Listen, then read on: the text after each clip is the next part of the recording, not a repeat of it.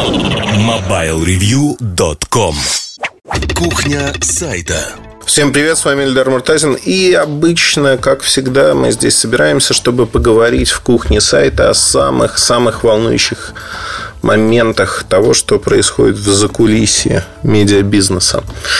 Вообще, я не устаю поражаться тому, насколько интересно устроен наш мир, насколько интересно то, что происходит и вообще насколько не взаимосвязано все это зачастую.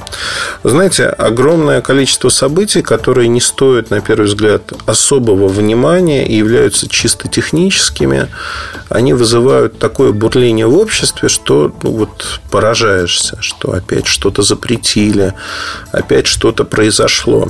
Я, конечно же, хочу поговорить про презервативы Durex – это достаточно популярная и дорогая при этом марка а, в России.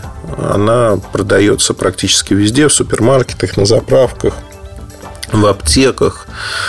Ну, насколько я помню, среди презервативов Дюрекс самый-самый дорогой.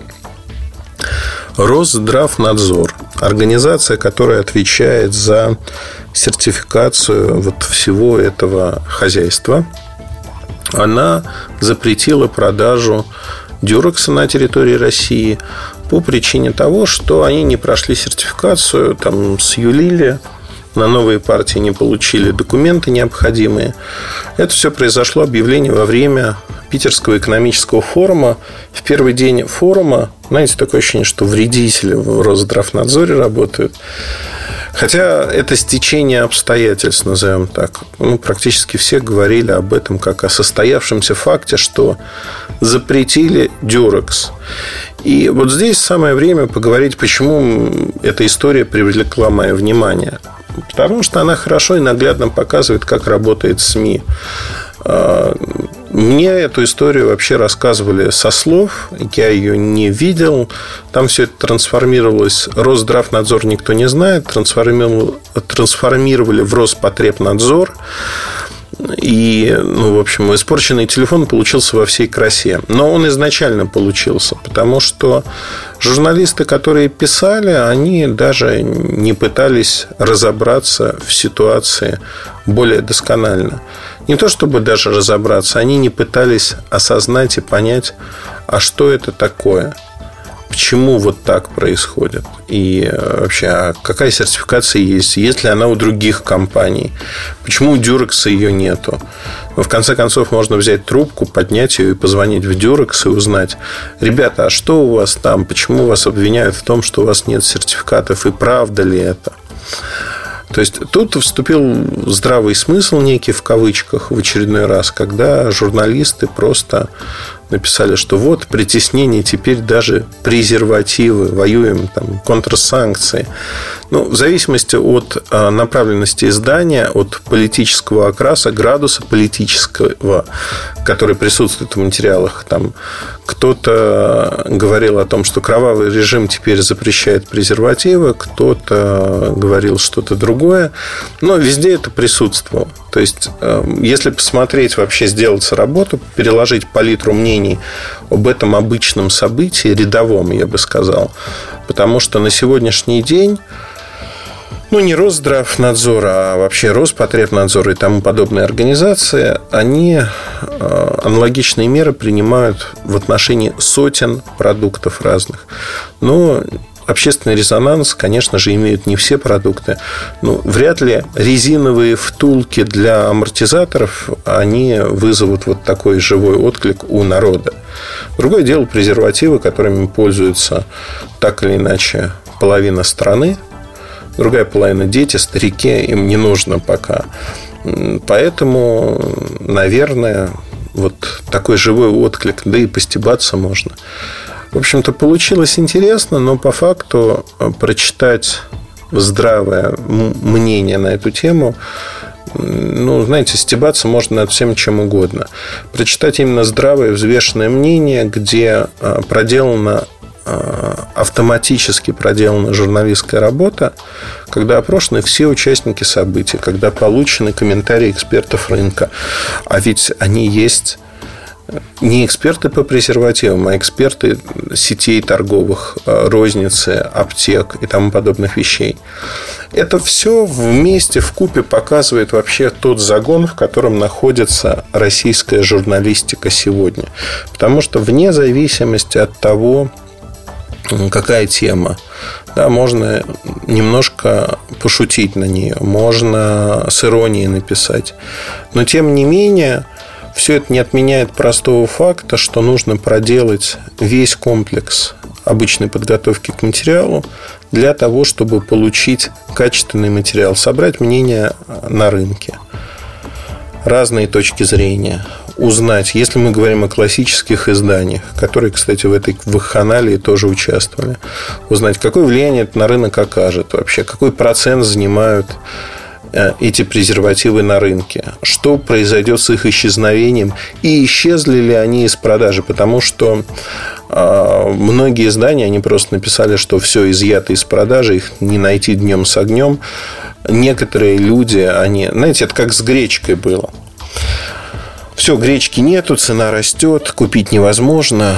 И у меня дети, ну, они едят гречку. Я думаю, ну, блин, неужели вот сейчас все исчезнет? Зашел в магазин, спокойно лежит эта гречка, ну, можно завалиться. Купил я две или три пачки. Ну, это, в общем, обычный объем, которого хватает там дней на 10, может, на 2 недели. И дальше произошло следующее. Через две недели я пришел за гречкой, и она лежала на том же самом месте, по той же самой цене. Хотя истерика, она там неделю длилась в СМИ. Примерно то же самое, мне кажется, произойдет с презервативами Durex, потому что а, они а, совершенно спокойно доступны везде. Ну, то есть, нет никакой проблемы с ними. Вот вы можете пойти и купить. Я специально зашел в супермаркет, в аптеку рядом с домом, в аптеку в Питере. Есть презервативы. В аптеке в Питере я поговорил на эту тему. Э, разговор был шедевральный.